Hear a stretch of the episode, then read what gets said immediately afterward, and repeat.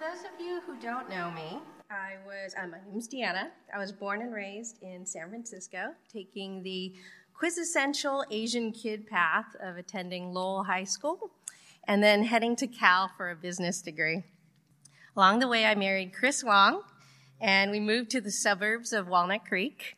And uh, we now have two kids in youth group. That's Brian, who's sixteen, and Abby, who's twelve.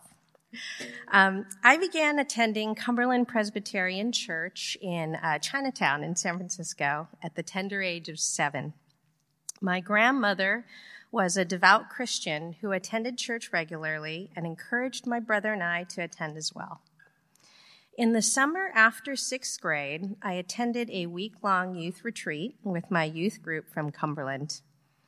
I can't say that I remember much about the messages, but I do remember that every day we had periods of quiet time where we were told we were not allowed to speak to each other, but that we had to find a spot somewhere on the campsite, excuse me, and sit quietly and spend time in quiet prayer and reflection. It was very uncomfortable as a twelve-year-old to sit there quietly not doing things. But I remember that it was during those quiet times that I really felt God's presence with me. And after camp ended, I went home and went into my room one day and decided to pray on my own and accept Jesus as my Lord and Savior. Over the next few years, I came to learn that many of my church friends had also accepted Christ after attending that camp. So God was definitely at work there. In the years to come, I also came to see many of those friends be baptized. As I watched them standing in front of the congregation sharing their testimony, I felt hopeful that I would one day feel ready to be that bold and do the same. But honestly, the thought of it scared me to death, and I figured that as the years went by, um, it might get easier. As I was reading through the materials in preparation for this day, there was a section that really struck me. It said, "When should I be baptized?" And the answer was, as soon as you have believed. There's no reason to delay. As soon as you have decided to receive Christ into your life, you can and should be baptized. If you wait until you are perfect, you'll never feel good enough. Ouch. That line really hit home and perfectly summarizes why, after over thirty years of being a Christian, I never felt quite ready to be baptized. One of my biggest struggles throughout my life has been my constant state of worry, coupled with a big to- dose of perfectionism. I'm the person who reads the end of a book first so that I know the ending and can relax along the journey. But God shows me every day that He knows what's best for me in ways that I could never have imagined. This was especially evident as my family dealt with the horror of watching my father's mental decline and ultimately his death from Alzheimer's disease. I have never felt so helpless, but God really showed us that He was in control and with us every step of the way. I still struggle every day with worry about things both big and small, so it's no wonder that Philippians four, six through seven is the verse that I turn to constantly. The verse reads, "Do not be anxious about anything, but in every situation, by prayer and petition, with thanksgiving, present your requests to God, and the peace of God, which transcends all understanding, will guard your hearts and minds in Christ Jesus." It's a great reminder of how I can have God's peace in my life if I just learn to trust Him. At this point in my walk, my desire is to serve God in new ways that push me outside of my comfort zone. I want to quiet my inner critic that says I'm not good enough and remember that Jesus Christ gave His own life so that I could have eternal life with my Heavenly Father, and that makes me more than enough. Before I end, I want to share with you one last story. Earlier this year, I was sitting out where you guys are, watching someone be baptized. I can't remember who it was, but at that moment, I decided to pray a silent prayer, asking God to give me the courage to be baptized this year. As soon as I said it, I felt this crazy fear and wished immediately that there was a prayer recall button I could have pushed. But God had other plans for me, and sure enough, things aligned, and the perfect opportunity came for me to make this commitment today.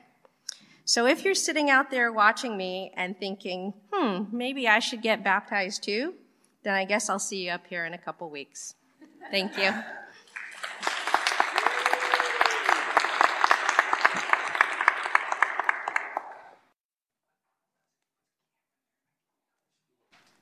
Well, this morning we have the privilege and honor as a church family to witness a person making that commitment to follow Jesus as their Lord and Savior through through the act of baptism. So this morning we welcome Deanna Wong, and we earlier heard your story, and so thank you for sharing that.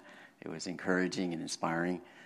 I've appreciated the, the times that I've been able to meet with you, and especially walking through that time when your father passed away and had a chance to encourage you to share at his memorial.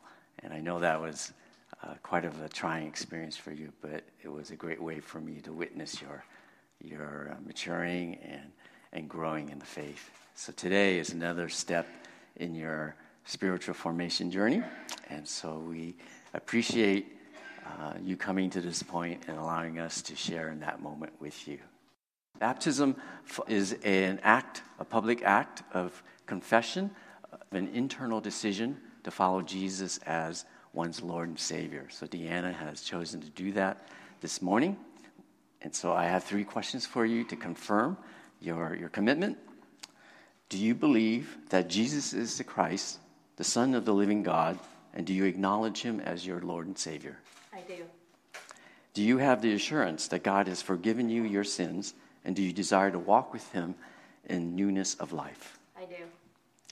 In the fellowship of the church, will you attempt to obediently do God's will and walk in his holy commandments all the days of your life? I will.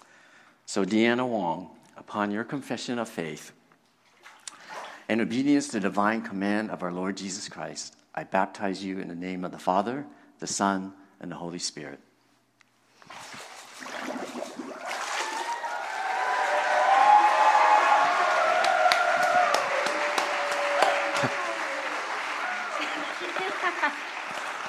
Congratulations.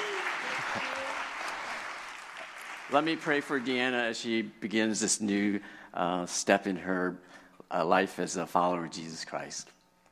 Heavenly Father, I just thank you for uh, Deanna and how you've walk, walked alongside her all these years, and to this defining moment of her obedience to, to Jesus' command to be baptized. So I know you're rejoicing with us and are so pleased with Deanna. I continue to ask for your uh, prayer protection as she continues her journey uh, as a faithful follower in this world where there are so many trials, so many temptations that can draw us away from you.